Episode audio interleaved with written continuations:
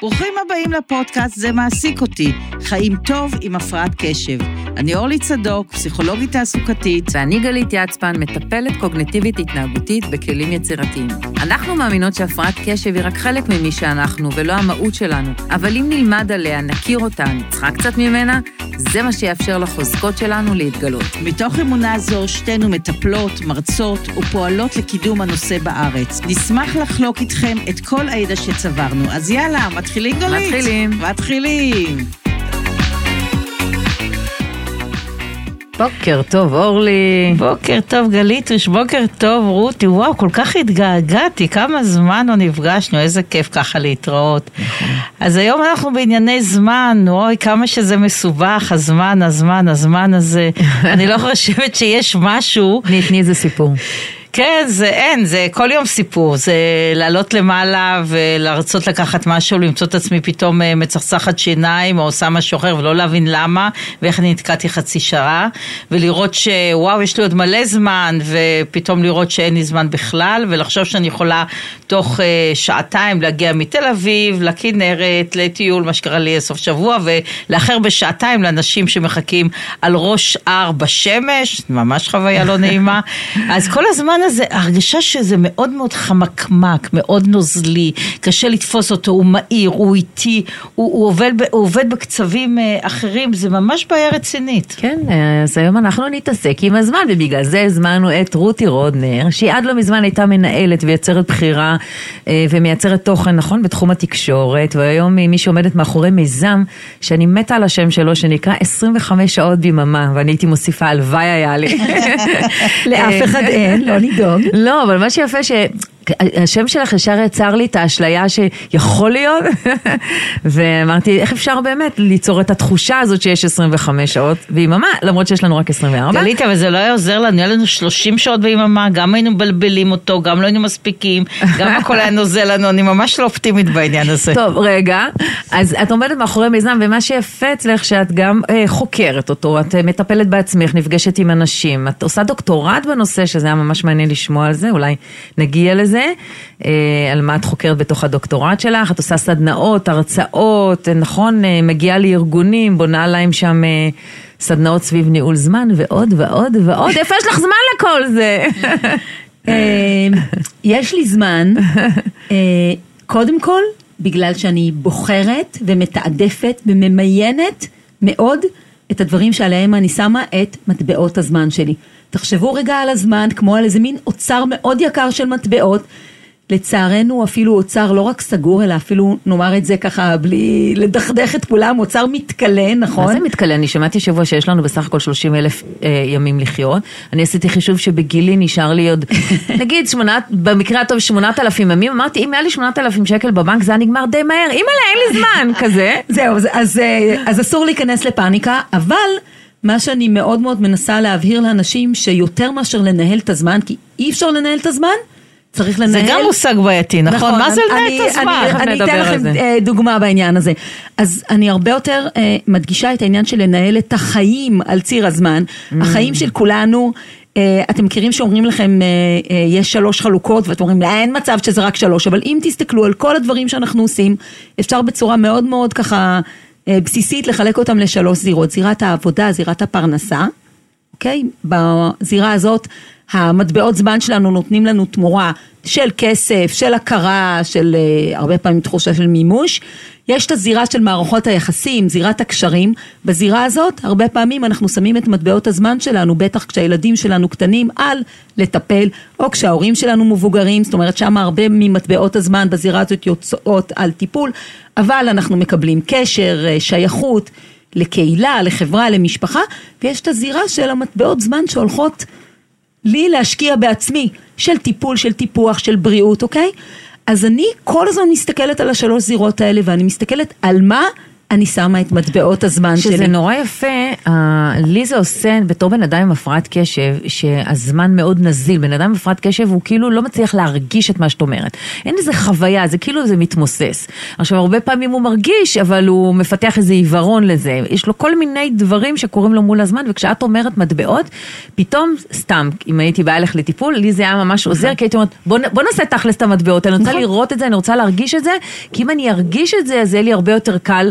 אז פתאום ממש, להבין את זה. אני עוזרת לאנשים, וזה ככה חוזר בכל סדנה וסדנה, גם להבין את הרעיון הזה של זמן כמו איזה תקציב. כן. אני מדברת נורא למה מאוד קשה לנהל את התקציב הזה, אה, אז נגיד על זה תכף כמה מילים, אבל אז הרעיון הוא, אנחנו באים לעשות משהו, כמה מטבעות זמן הוא שווה לנו. איזה אופן אנחנו מקבלים תמורה למטבעות האלה. התמורה היא בצמיחה שלנו, בעזרה שאנחנו נותנים למישהו, אה, בכסף אולי שנקבל, כלומר אני מאוד מאוד אה, מעבירה אנשים לחשוב על הרעיון הזה של שימוש במטבעות זמן. אה, התקציב הזה של הזמן הוא מורכב מעוד אה, סיבות, כי זה נכון שאנחנו יכולים במטבעות של כסף לקנות מטבעות של זמן, mm-hmm. אבל לא את הכל אפשר להפריט. אי אפשר לאהוב במקומנו, אי אפשר להצליח במקומנו, אי אפשר לישון במקומנו, אי אפשר להיות בקשר במקומנו. אז אנחנו צריכים כל הזמן להסתכל על מה הולכות מטבעות הזמן שלנו, והעניין הזה של לנהל את החיים על ציר הזמן, מזה הוא בעצם מתחיל. ולכן כשאני אומרת 25 שעות ביממה זה לא כי יש לי אותם, ולא כי אני, אה, זה תמיד מרתיע אותי שאנשים יחשבו שאני מלמדת איך לדחוס, להפך, זה איך להרגיש את הרווחה של העוד שעה הזאת שכל כך חסרה. הפוך מלדחוס. איך הגעת לזה? איך הגעת לחשוב על המושגים האלה? מה היה המניע שלך שגרם לך ככה לעצור ולנסח את זה? אמ, זה נורא קשה לי לענות, את פסיכולוגית, אז אני אומרת לך כבר, את העומק של זה מאוד קשה לי לשים עליו את היד.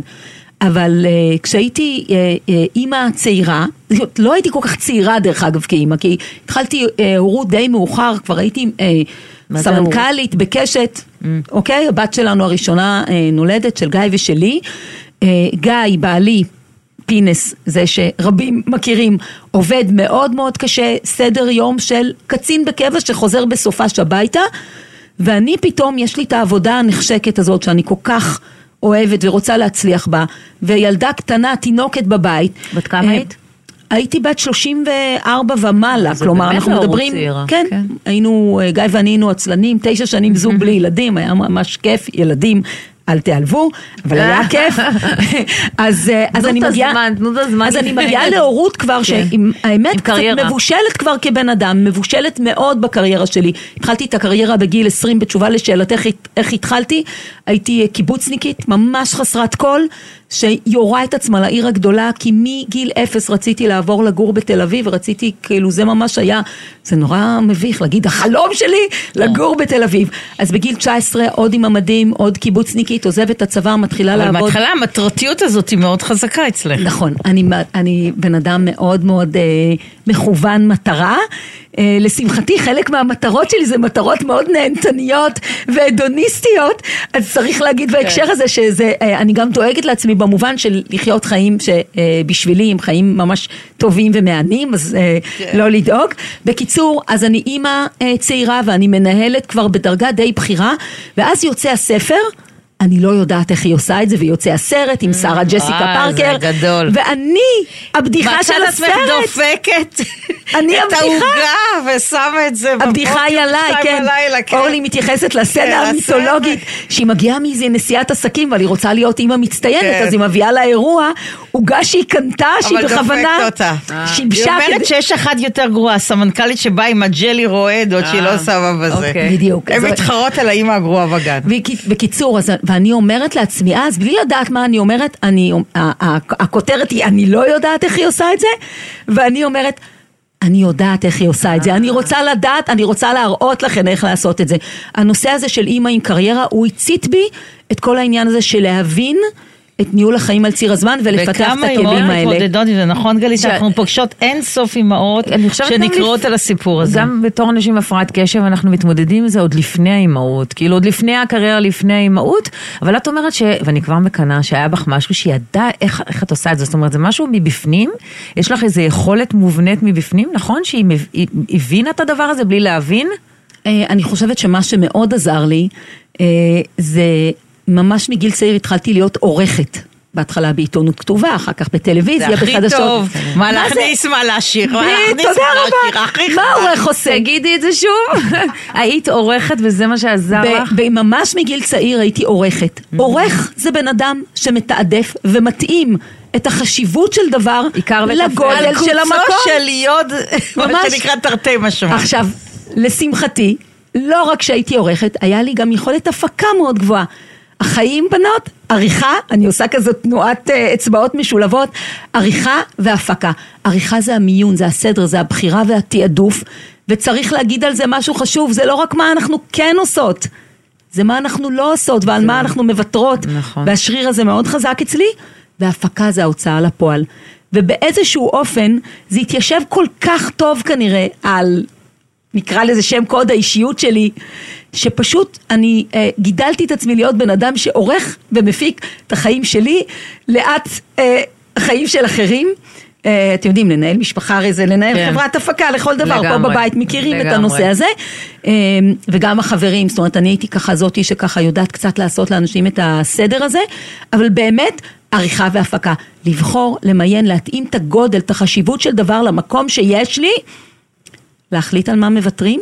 ולדעת איך להוציא לפועל, ולשמחתי שני הדברים האלה חזקים. אז, אז, אז בוא נלך רגע, ש, ש, כי אני כבר כולי קנאה, אז במקום שאני רק אקנא, אז זו הזדמנות בשבילנו ללמוד, כי לי אין... מה זאת אומרת לי אין? יש לי כמו לבן אדם עם הפרעת קשב יכולות מסוימות, אבל בגלל שיש לי קושי בתפקודים ניהוליים, כמו להרבה אנשים עם הפרעת קשב, אז ברור שיש לי קשיים בתפעול, בהוצאה לפועל, בדיוק במקומות האלה שכן, אני יודעת מה לעשות, אבל אני לא עושה את מה שאני צריכה לעשות, וכמו שהבת שלי אומרת, אני יודעת שאני צריכה לעשות את העבודה, אבל אני רואה עוד סדרה ועוד סדרה בנטפליקס, זאת אומרת, יש לנו ידע והבנה, אבל הרבה פעמים השריר הזה של ההוצאה לפועל, אצלנו לבד הוא לא עובד ואנחנו צריכים עזרה חיצונית של מישהו שייתן לנו איזה אור על נקודות, נקודות העיוורון שלי. אבל לפני שאנחנו נתחיל באיך איך אפשר לעזור לאנשים כמונו, אני רוצה לשאול קצת על המושגים, כי יש איזה בלבול בין מה זה ניהול זמן, מה זה תפיסת זמן, מה, קצת okay. תעשי לנו סדר. זה כמובן נושא נורא נורא רחב, אז אני מציגה אותו לראייתי באופן שאני חושבת שכל אחד יכול להבין. אז קודם כל אני אעשה לנו סדר בין שני מושגים. הזמן האובייקטיבי, הזמן הנתון של העולם, לזמן הסובייקטיבי, הזמן שלי. Mm-hmm. בואו נגיד דבר על כל דבר. הזמן הוא דבר פיזיקלי שמתקיים בעולם. הוא יש דבר מתקתק כזה... באיתנו ובלעדינו. כן, יש זמן שבו כדור הארץ שלנו החמוד ככה מסתובב לו סביב עצמו אל מול השמש והזמן הזה הוא יממה. ואת היממה הזאת חילקו מתמטיקאים ל-24 שעות ואת השעות לדקות וזה, זה דברים פיזיקליים שמתקיימים בעולם ובתוך העולם יש דבר כזה שהוא שנה, שהוא הזמן שכל הכדור שלנו משלים את הסיבוב שלו סביב השמש ויש דבר כזה חודש, שזה הזמן שהירח מסתובב, לא משנה, לא מלאה אתכם בפיזיקה, אני רואה את אורלי כבר לא, מסמנת אבל אני. אגיד לך למה, אורלי. מסתכלת ככה, אני רק, אני אעצור פה, כי זה מושג שאנחנו רוצים לה- להכניס, כי הוא מאוד חשוב, כי אנשים עם הפרעת קשב, בדיוק זה המקום שהגוף שלהם, אין להם את התקתוק הפנימי הזה, זאת אומרת, תמיד יש להם איזו אשליה, אולי יש את זה לעוד אנשים, לא רק לאנשים עם הפרעת קשב, ברור שיש את זה לעוד אנשים, אבל אנחנו ככה מייצגים את האוכלוסייה שלנו. יש איזה מין אשליה, הם נורא חיים בהווה, יש להם עיוורון לעתיד. ההווה אוקיי. קיים הרגע, מה יהיה מחר, עוד אוקיי. יומיים, אז- מה ולא רק, לא רק מש- העתיד, זה, אנחנו צריכים גם להסתכל גם על, על העבר. נכון, אז בואו- גם העבר, כמה זמן, ללמוד מהניסיון. נכון. אנשים מצפים ללמוד מהניסיון, אז פה- ואומרים בוא נראה כמה נלמד מהניסיון, ולפי זה נעשה את העתיד, גם זה מאוד נכון. מאוד מבולגן. אז אני רוצה להגיד לכם על זה משהו. אני לומדת המון על האופן שבו אנשים משתמשים וחווים את הזמן שלהם מאנשים עם הפרעות קשב. כי אז ספרי בעצם לנו עוד. אתם בקצה נכון. של החוויה האנושית המאוד מאוד בסיסית לגבי זמן. אז כל מה שאני אגיד עכשיו הוא משהו שכל בן אדם חווה, כמעט, אני ממש יכולה להבטיח לכם, אצלכם החוויה הזאת היא מאוד מאוד חזקה. למה? כי התווסף על זה. התסכול, תחושת חוסר ההצלחה, תחושת האשמה. הכעס של המסגרות שכאילו לא הייתם מותאמות אליהם. אז אצלכם החוויה מאוד מאוד אנושית. אבל זה לא רק זה, כי כמו שאת אומרת, הטקטוק קורה כל הזמן. כמו שאת אמרת, אבל אני מרגישים את זה רוצה בגוף. להגיע למושג אבל השני. הראש באמת של, של אנשים הפרעות קשב, הוא מחוברים לטקטוק, ו- ו- אוקיי. ויוצאים ממנו, מחוברים. ויוצאים. אז בואו והכניסות. והיציאות האלה, הן לוקחות זמן. נכון, אבל בגלל זה נורא חשוב לי, אז שמתי פה רגע, ככה בצד ימין שלי, אני עובדת הרבה עם הידיים, אז זה, זה לא מצולם. צד ימין יש לנו את הזמן הנתון. של העולם, את הזמן האובייקטיבי. אבל מה יש לנו בצד שמאל? את הזמן שלנו, הזמן הפרטי שלנו. וממה הוא מורכב? קודם כל הוא מורכב מאישיות הזמן שלנו. לכל בן אדם יש טמפרמנט שונה. אני בן אדם מאוד נמרץ, יש אנשים, גיא בעלי למשל, לעומתי, איטים. הוא נמנמן. עכשיו, איך לומר, טפו טפו, הבן אדם הגיע למשהו בחיים, אבל הטמפו שלו איטי. הרבה פעמים, היום אנחנו המון מדברים על זה, והוא אומר לי, אני רק קופץ. אני אומרת לו, ממי, אין אצלך רק לקפוץ, אין. אתה אל. תשלה את עצמך, אל תשלה אחרים, מוכר. אין אצלך יואו, אמרת לקפוץ. משהו כזה חשוב, כי את יודעת כמה זוגות רבים על הרק שנייה הזאתי? יש לי הרבה, כן. גיא טוען שכל פרויקט ניהול הזמן שלי הוא נגדו, ואני אומרת, אה, "ממי, גדול. אין יותר להפוך לימונים ללימונדה. רגע, אז כן, בעצם כן. את אומרת לו, זה שאתה אומר שאתה רק קופץ, בעצם אתה לא שם לב ובזבזת מלא זמן וחזרת אחרי שש שעות? גיא, זה לא בזבוז, לא, זה- לא זה בזבוז, הוא משתאה. אני רוצה לא. לשים את זה. כרגע על מקום שיפוטי. הזמן, האישיות... הפנימי שלו. אז אישיות זמן של גיא היא אישיות הרבה, הרבה פחות מתוקתקת ומתקתקת. אם עכשיו אתם, מישהו פה ניגן עם מטרונום, מטרונום זה כזה כלי נורא... טק, הנה, ה- הסאונדמן כן, שלנו. בבקשה. המטרונום של רותי הוא כן.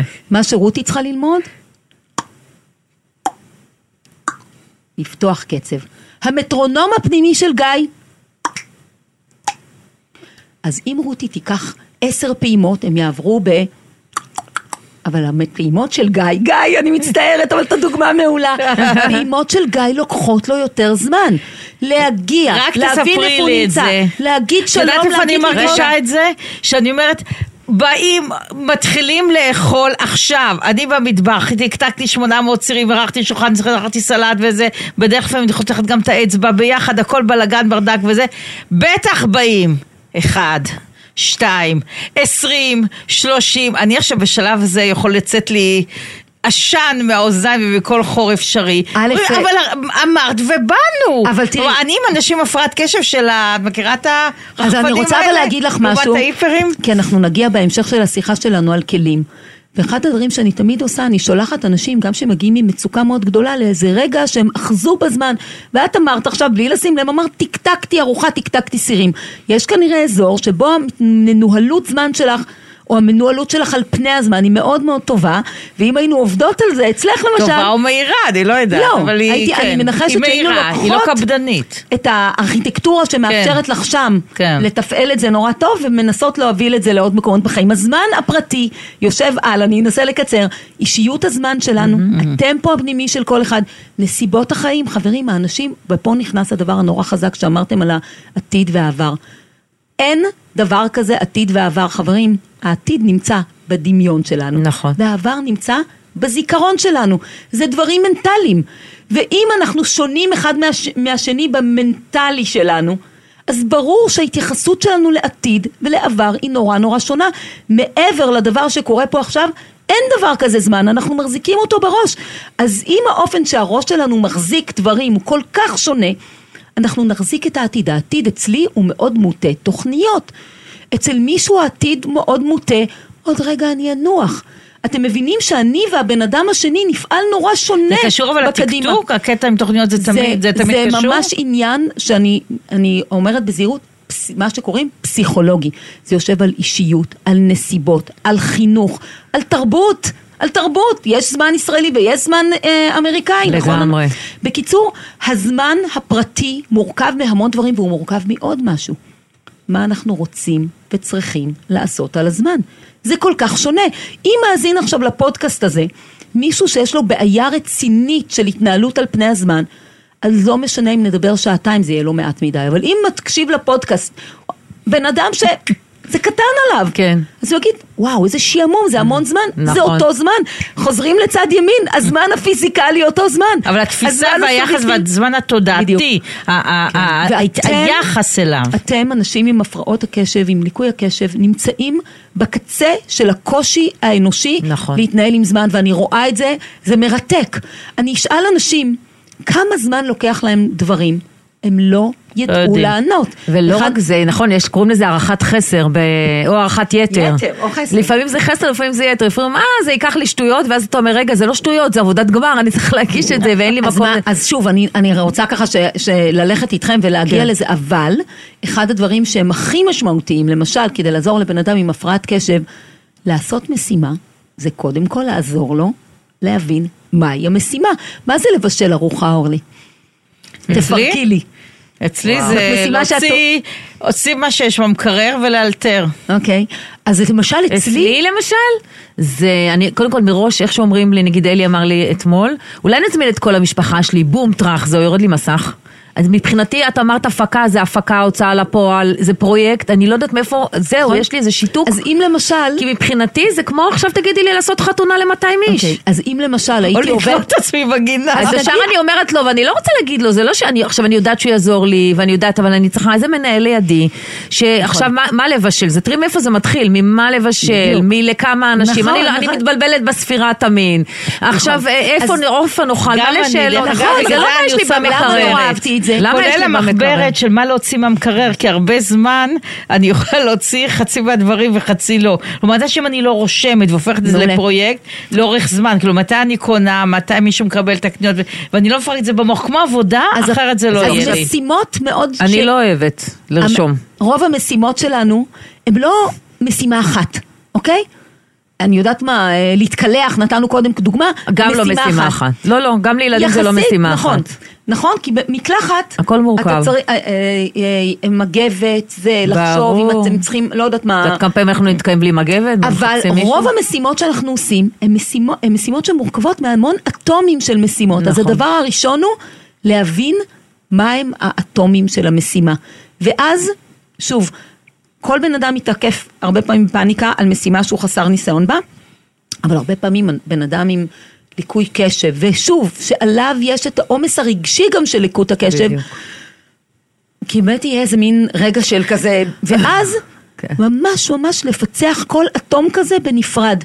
ממש אבל לעבור כמו מין התכנון רכבת. הוא לא מספיק, אני אתן לך באמת דוגמה שקרתה לא, לי לא השבוע. הפירוק. הייתי צריכה ללכת לקנות משהו, החנות פתוחה עד 11 בלילה, המון המון זמן, יש זמן, נכון? כמובן מגיע כמעט 10 וחצי, אומרת, אוקיי, עדיין, אני נכנסת לעוד שתי דקות, אני נוסעת. אבל אז מגיע הטלפון מהבן שלי במקסיקו. אני אפספס את הטלפון מהבן שלי במקסיקו? אין. מצב. כמובן, מה קורה? אני מגיעה לחנות ולא שמה לב שכבר מזמן אחרי 11 בלילה וזה קורה כל הזמן, כמו יש את התכנון ואת ההבנה, יש את הזמן 12 והביצוע בגלל ש... הוא פשוט כשאת אומרת את זה, מוטה. אז בעצם המימד, ה... הרי אמרנו שהעתיד, אפילו העתיד של ללכת למכולת הוא נמצא בדמיון שלנו, נכון? אז קשה כאילו למוח להחזיק מנטלית את, ה... את הדבר הזה שאמור עוד מעט לקרות, בגלל שתחושת הזמן היא מאוד מאוד נזילה. בעיקר אצל אנשים עם הפרעות קשב, זאת אומרת אני באמת מכירה את זה. אז אין לך תחושה של להגיד, אני למשל באותה סיטואציה יכולתי, אני, אני אומרת לך לא כדי להשוויץ, אלא כי אצלי השריר הזה חזק, לנהל את השיחה עם הבן במקסיקו, תודה לאל, לילדים שלי עוד לא בשלב הזה בחיים, אבל אני יודעת שזה. מגיע, באופן שבראש שלי יחזיק את העוד עשר דקות, החנות נסגרת, אוקיי? וזה מה מאוד- שלנו אין גליתי, נכון? מאוד קשה להחזיק את זה, כי זה לא דבר אמיתי. זה, נכון. זה, זה אוויר, המחשבה הזאת, כן? נכון, היא, כן. היא לא אמיתית במציאות. זה לא, אין עכשיו, כשאת שמה את היד במים את- חמים, את מרגישה את החום של המים. כן. זה להגיד, אם אני אשים את היד, המים יהיו חמים. זה, זה להחזיק משהו בראש. נכון, זה נורא נורא ובגלל קשה. זה הרבה פעמים, כשמגיעים אליי נגיד מטופלים צעירים, והם אומרים, אני רוצה להתכונן לבגרות, רוצה להתכונן למבחן, באמת, או אני צריך לעשות עכשיו משהו בשביל העתיד, העתיד נראה נורא רחוק, ואז מאוד קשה לגייס את המוטיבציה לפרק את המשימה, נכון. להיות בתוך המשימה, זה באמת מורכב גם מהמון זמן עד שנגיע למשימה, ועכשיו יותר חשוב לי ללכת ל... ל- אז מה ש... להנאה אה, רגעית. אז אני אגיד פה, אה, אה, אני, אני אה, אצטט אה, חוקר אה, זמן, אה, לא פעל בישראל, אבל למרות שהוא ישראלי, אה, אה, שאמר, כדי לכבוש הר, צריך לחצוב בו מדרגות. Mm, למה הוא אמר את זה? הוא אמר את זה לי. כי מה אני, אני אמרתי לו, אני אה, אה, מטפסת הרים, כאילו כדי להסביר לו איך עברתי מתקשורת לכתיבה, מניהול. אמרתי לו, אני מסתכלת על הזיז למעלה של ההר, זורקת את הכרס, וכאילו מטפס... אמר לי, רותי, זה מאוד מרשים אותי, כל הכבוד. את רוצה באמת לטפס הר? תחצבי בו מדרגות. הוא התכוון שאפילו אם הדרך תהיה כאילו פחות ארוכה ודרמטית, בעצם זאת הדרך הבטוחה לכבוש את הפסגה של ההר. מה שהייתי עושה, ו- ובאמת אני עבדתי אה, גם עם אנשים עם הפרעות קשב, כדי לעזור לי לא להיבהל עבדו מהארוחה על של פרויקטים יום מאוד שישי. גדולים. ב- לכתוב ספר, הנה, נכון? את נכון. הוצאת ספר. בעצם אני עוזרת להם לפרק את המשימה הזאת לאטומים הכי קטנים, הכי מדידים. כשאני אומרת מדידים, אני מדברת לפעמים ברמה של שעות, אוקיי? כן. שני דפים ביום אם זה ספר, אם זה דיאטה, קילו ב... לא יודעת מה, כלומר, אני ממש עושה חיבור בין יעד לבין זמן. יעד קטן וזמן קטן. זמן קטן שאפילו בן אדם שקשה לו לתפוס בראש את זה שעוד מעט החנות נסגרת, משהו שאפשר לתפוס. ממש מפה, תחשבו על הניהול התכנון הזה כמו על איזה מפה, שככל שהיא מפורטת, אנשים יודעים טוב איך ללכת איתה. לא איזה מין מפה שציור... זה אה, לא משהו ארטילאי, הזמן זה לא איזה משהו... לא, ארכיטקטורה.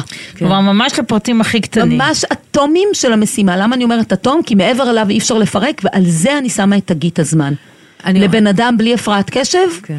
אני אשים איקס. לבן אדם עם הפרעת קשב, שני איקס. כן. אתם צריכים, אחד הדברים שיביאו לכם רוגע בעיניי, שאני אומרת לכם, לא רק לכן, כן. זה אפרופו הניהול הזה של תקציב הזמן, לקחת בחשבון שדברים מסוימים לוקחים לכם יותר זמן, מצד שני אתם תטיילו בעולם האפשרויות והרעיונות של עצמכם הרבה יותר מאנשים שאוקיי, הם מנהלים יופי את החיים שלהם על ציר הזמן, אבל אותו ציר של זמן כל הזמן, אתם תנו בין כל מיני הרפתקאות, הנה ההרפתקה שאתם עושות וסיפרתם לי ככה איך הכרתם, אבל אתם צריכים לקחת בחשבון מלכתחילה לתת לעצמכם את הגרייס, את החסד הזה של הזמן שאתם צריכים. קיצור, הדרך לא- שלנו, גלית, היא שתהיה הרבה יותר ארוכה, אבל עם הרבה יותר נופים יפים. אבל תראו, לי קודם, את אמרת לי אורלי או גלית, שאתם לא, אין לכם, אתם לא בנויות לכל שבוע להיפגש לעשות את הפודקאסט. אני למשל, לא. כן, אני אמרתי את זה. לפעמים אני מכה על חטא, ואני חושבת שאחד ההתפתחויות שאני עשיתי בלהכיר את עצמי, זה שאני לא אהיה כמו מישהו אחר. אני לא יכולה לעשות פודקאסט כמו אלה שמוצאים, אני, הלוואי. יש לי, עכשיו, אם הייתי חושבת שזה פרויקט חיי, אז יכול להיות שהייתי מגייסת מישהו שיעזור לי באמת כל שבוע להוציא פרק, שזה, שזה, אם היה לי איזושהי מטרה ככה נעלה, כמו בסוף להוציא, אני לא יודעת. אבל בשלב הבנתי שזה לא מתאים לאישיות שלי, לא בא לי, אני כאילו בא לי להמשיך את זה כתחביב, ולא איזה משהו אבל ש... גם אני חושבת אם זה לא תחביב, מה- אם אני מבינה, לקבל את זה שזה ה flow, נגיד במקרה הזה. ה flow. זה ה flow שלנו, לפעמים אנחנו מאוד אינטנסיביים ועושים שתיים שלוש פר- פרקים ביחד, ואחר כך לוקחים זמן, ואחר כך נפגשים אחרי חודש. ו- הרבה אבל אנחנו אנשים- מחזיקים את זה, כלומר לקבל את זה שבאמת הזמן הפנימי שלנו הוא שונה בשבילי, ולהפסיק לריב עם זה כל היום. עכשיו, יש דברים שחייבים, צריכים להגיד אה, זה, אבל לקבל את זה שאנחנו יכולים לזרום, ו- וזה לא חייב להיות כמו מישהו אחר. אני חושבת שהניסיון כל הזמן להיות כמו מישהו אחר הוא... זה נכון. אני לוקחת משתיכן. אני מאוד אוהבת את זה שזה הפלואו, שזה ביטוי נהדר כדי להסביר את מה שאני מנסה לומר, ואני מאוד אוהבת את הרעיון שלך של יש לי את הזמן שלי, כי מה קורה? יש לכם פודקאסט. את אמרת משהו נורא יפה, את תמחרת את החשיבות שלו בשבילך, לא בזמן. אני לא רוצה לעבוד בשבילו, אני רוצה ש... אמ- נכון. ליהנות מזה. בדיוק, אמרת, אם זה היה משהו שהייתי בדיוק יודעת לאיזה מטרה הוא מכוון אותי, אז הייתי עושה את זה כל שבוע. אז מה בעצם אמרת? תקצבת את מטבעות הזמן שלך בהקשר של הפודקאסט. והתוצאה היא שאתם עושות פודקאסט. אתם יודעות כמה אנשים בלי הפרעת קשב, לא היה להם את הרעיון לעשות פודקאסט, לא היה להם את ה... כי לפעמים לכם יש בוסטים של אנרגיה, כן. נכון? זה, זה חלק. מהעניין. אם הייתי יודעת במה זה כרוך, וזה הייתי, אז לא הייתי מתחילה לעשות את מעולה הפודקאסט. שלא ידעת. לפעמים, עצם זה שאתה לא יודע ואתה רק אומר יאללה בוא נזרום, כי זה חלק, זה? עזר לי, זה נתן לי בעולם. את גם מוטיבציה. מגדלת חתול? לא. אוקיי, את רואה, זה העניין שאני מאוד מנסה, יש לי לקחת אחריות על עצמי, הילדים שלי, זה מגיע לי עד לפה, המאמץ הזה להיות בסדר ולזכור לטפל באנשים. אני מרגישה ששום חיה, אני לא יכולה לקחת את זה יותר על עצמי, כי היא בטח תמות בדרך ו... א', חס לא וחלילה. אבל אני רוצה להגיד לכם שבהרצאות שלי, כשאני מדברת, כי אני בעצם למדתי את העניין של איך אנשים עם הפרעת קשב חווים זמן, כדי להחזיר את זה אחר כך אלינו, לאוכלוסייה, נקרא לזה הרגילה. בלי הפרעת קשב. כי ראיתי שהמון, שבגלל העידן הדיגיטלי והגירויים, ואם תרצו ניכנס לזה יותר לעומק, להרבה מאיתנו יש ממש תסמינים. שאפשר להסתכל ב-DSM, בתנ"ך כן. הגדול של הזה, כאילו הפרעות, יש לנו. ממש, וזה נורא דילמה, כי אמרה לי מישהי שמטפלת אה, בהפרעות קשב, אמרה לי, את לוקחת מאנשים את הלקות, אה, אה, אנשים עם לקות, את לוקחת להם את, ה, את הלקות שלהם, בזה שאת אומרת שלכולם יש את זה, בקטע של להגן עליהם, אבל אני באמת חושבת שלרבים מאיתנו גם יש, למה שאלתי על. החתול? מדובר על רצף. בהרצאות שלי כשאני מדברת על זה, האיור, כל ההרצאות שלי מיורות, זה איור של חתול, די. למה? כי אנחנו, לפעמים אני לומדת ממנה, חתול. כן. החתולה שלך, היא רוצה, עכשיו היא רוצה לשתות מים, אז היא הולכת לצלוחית, נכון. אבל פתאום היא שומעת אה, ציפור אה, מרפרפת בחוץ. בום, היא הולכת נכון. לזכוכית. בדרך לזכוכית, היא נז- היא נתקלת באותו כדור משחק קטן שהיא הקשירה שם בסבב הקודם שהיא נכון. עשתה. אה, רגע, טוב, אני אשחק בכדור. הולכת משחקת בכדור. כנראה יש לה הפרעת. קשב. אני אני חתולה. עייפה, אני נחה, אני זה. אז, אז אני מאוד מדמה, והפלואו הזה, אני מאוד מדמה אנשים אה, עם הפרעות קשב לאיך מדויק. מתנהל. כלב הוא נורא משימתי, אני צריך לטייל, אני צריך לטייל, בוא נטייל, מתי נטייל? חתול, גם ברגעים שהוא הכי רוצה להגיע לשתות מים, הוא יעשה חמישה דברים בדרך, ולכן אה, אני, אני חושבת, וזה הפלואו שלו, אבל מה הוא עשה? הוא רדף אחרי ציפור, הוא שיחק בכדור, הוא קצת נח, כלומר בסופו של דבר, אם לא מכניסים את זה לתוך המסגור המשימתי של הכלב, בוא נלך לטיול, בוא נלך לטיול, וואלה, מלא חוויות יש לחתולים. הילדים שלי. קוראים לזה, אמא הנה פרפר, עוד פעם אמא והנה פרפר, אה פה, אה תראו שם, אה תראו פה, אה תראו שם. יש יותר קשה להגיע באמת, אבל יש הרבה חוויות. אני רוצה לקחת את מה שאת אומרת, כי אה, אני חושבת שזה משהו בהיבט הטיפולי מאוד מאוד חשוב. כי באים אלינו אנשים עם מצוקה שהם רוצים עוד ועוד לתקתק. ובעצם את אומרת משהו נורא חשוב, אפשר לתקתק, אפשר ללמוד אסטרטגיות לתקתק, ללמוד איך להתנהל עם הזמן, אבל יש משהו נורא חשוב בלהבין איך אתה רוצה לחיות את החיים שלך. מי אתה, מה האישיות שלך, מה חשוב לך, אה, וזה משהו ש... שהוא, כדי ללמוד להתנהל עם הזמן, זה היבט נורא נורא חשוב. כאילו, נכון. זה הבסיס בכלל. אז לכן הייתי אומרת ככה, אני אה, לא חושבת שאפשר לחיות חיים של הזנחה, לכן אם הייתי צריכה להתחיל לעשות את המהלך הזה, קודם כל הייתי אומרת, הייתי בודקת מהם המאסטים שלי. אפשר לא לגדל חתול, אבל לא להאכיל את הילדים אי אפשר, נכון? אז הייתי אומרת, מהם המאסטים שלי? מוודאת שאני יודעת לעמוד בהם בכמות המשימות שבאמת אין לי ברירה אלא לעמוד בהם. מאסטים או מס, מה, איך אני רוצה לחיות את חיי? כי מאסט ועל אפשר המאסט- עושה תחושה ועל של... המאסט, כי יש לנו מאסטים. כן, נגיד שילדים של, יצאו לגן. דיברנו על, אה, על, על, על זירת העבודה, המערכות יחסים כן. בעצמי, בזירת העבודה יש לנו מאסט של פרנסה, זאת אומרת אנחנו לא יכולים לחיות חיים לגמרי נטולי איזשהו אפיק עוגן. שבו, אוקיי, בזירת, אה, במערכות יחסים, אנחנו חייבים, לת... יש אנשים שזקוקים לנו, שאנחנו צריכים לטפל בהם, ובזירה של עצמנו, קודם כל לדאוג לבריאותנו. אז אני אומרת, על הדבר הזה, להתחיל לבנות את הזירה של הרצונות. כאילו, זאת אומרת, קודם לבדוק מה חשוב, מה אני חייב לעשות. כמו שאת אמרת, את אמרת כן. את זה נורא יפה על הפודקאסט, כאילו אמרת, אם זה היה משהו אסטרטגי שהוא ממש, אני נורא נורא ברור לי לאן הוא מוביל אותי, הייתי דואגת לעשות את זה כל שבוע. כן. הנה הנוסחה, זהו. אז אנחנו נמשיך לדבר על זה כי זה סופר מעניין ואת הפרק הבא אנחנו נקדיש באמת לדברים הפרקטיים והמעשיים שאנחנו יכולים לעשות כדי לנהל את הזמן שלנו יותר טוב. אבל בואו נסכם את החלק הזה. אז רות, מה לדעתך אם אנחנו ככה, את יודעת, הפרעות קשב, המוח שם כבר רץ אה, בחצי שעה הזאת ל-500 אלף כיוונים. אז מה היית אומרת ככה, השלוש נקודות העיקריות שחשוב לזכור אם אין לי הרבה זיכרון מהפרק הזה. ממש אה, ניקח את הרעיון הזה של יש את הזמן האובייקטיבי, הזמן הנתון של העולם, ולכל אחד יש את הזמן הפרטי שלו שמורכב מהאישיות זמן שלו, מנסיבות חייו, מהתרבות שהוא חי, ומהרצונות והצרכים שלו. או שלה על פני הזמן. קודם כל, במובן הזה לזכור, הגישור בין הזמן הפרטי לזמן הנתון הוא, הוא האתגר של כולנו, אוקיי? יותר קשה במקרה של אנשים עם אה, הפרעות קשב. ואמרת עוד משהו כשהזכרת את בעלך, שאנחנו חיים בתוך חברה או בתוך משפחה, ואז אנחנו צריכים לקחת בחשבון. לעשות איזה מיפוי כזה של כל אחד מהמשפחה כדי לא לפתח כעסים וציפיות, וברגע שזה מדובר זה גם הופך להיות נראה. אז, כל אה, דבר שהוא אנחנו- נראה, הוא כבר אפשר להתחיל לעשות איתו עבודה, אנחנו נכון? נדבר על זה בחלק השני, מה שאני קוראת לתקשר את כאבי הזמן. אנשים אומרים הרבה יותר בקלות למישהו אחר, כואבת לי הבטן, אה, אני צריך לשירותים, הרבה יותר בקלות אומרים את זה, מאשר להגיד אין לי זמן. לא הספקתי, אני לא חושב שאני יכול לעמוד בזה, למה? למה, בואו נוציא את הזמן מהארון, למה זה כל כך לא בסדר יש להגיד, בזה המון המון אין לי בושה, זמן. המון בושה. אבל בואו נדבר על זה בפרק הבא. תודה רבה, איזה כיף בנות. שאת איתנו. כיף לי, תודה. חכו לפרק ב', יאללה ביי. ברוכים הבאים לפודקאסט. זה טוב, אורלי. עוד יחשבו שאנחנו נורא עדינות. ברוכים הבאים לפודקאסט.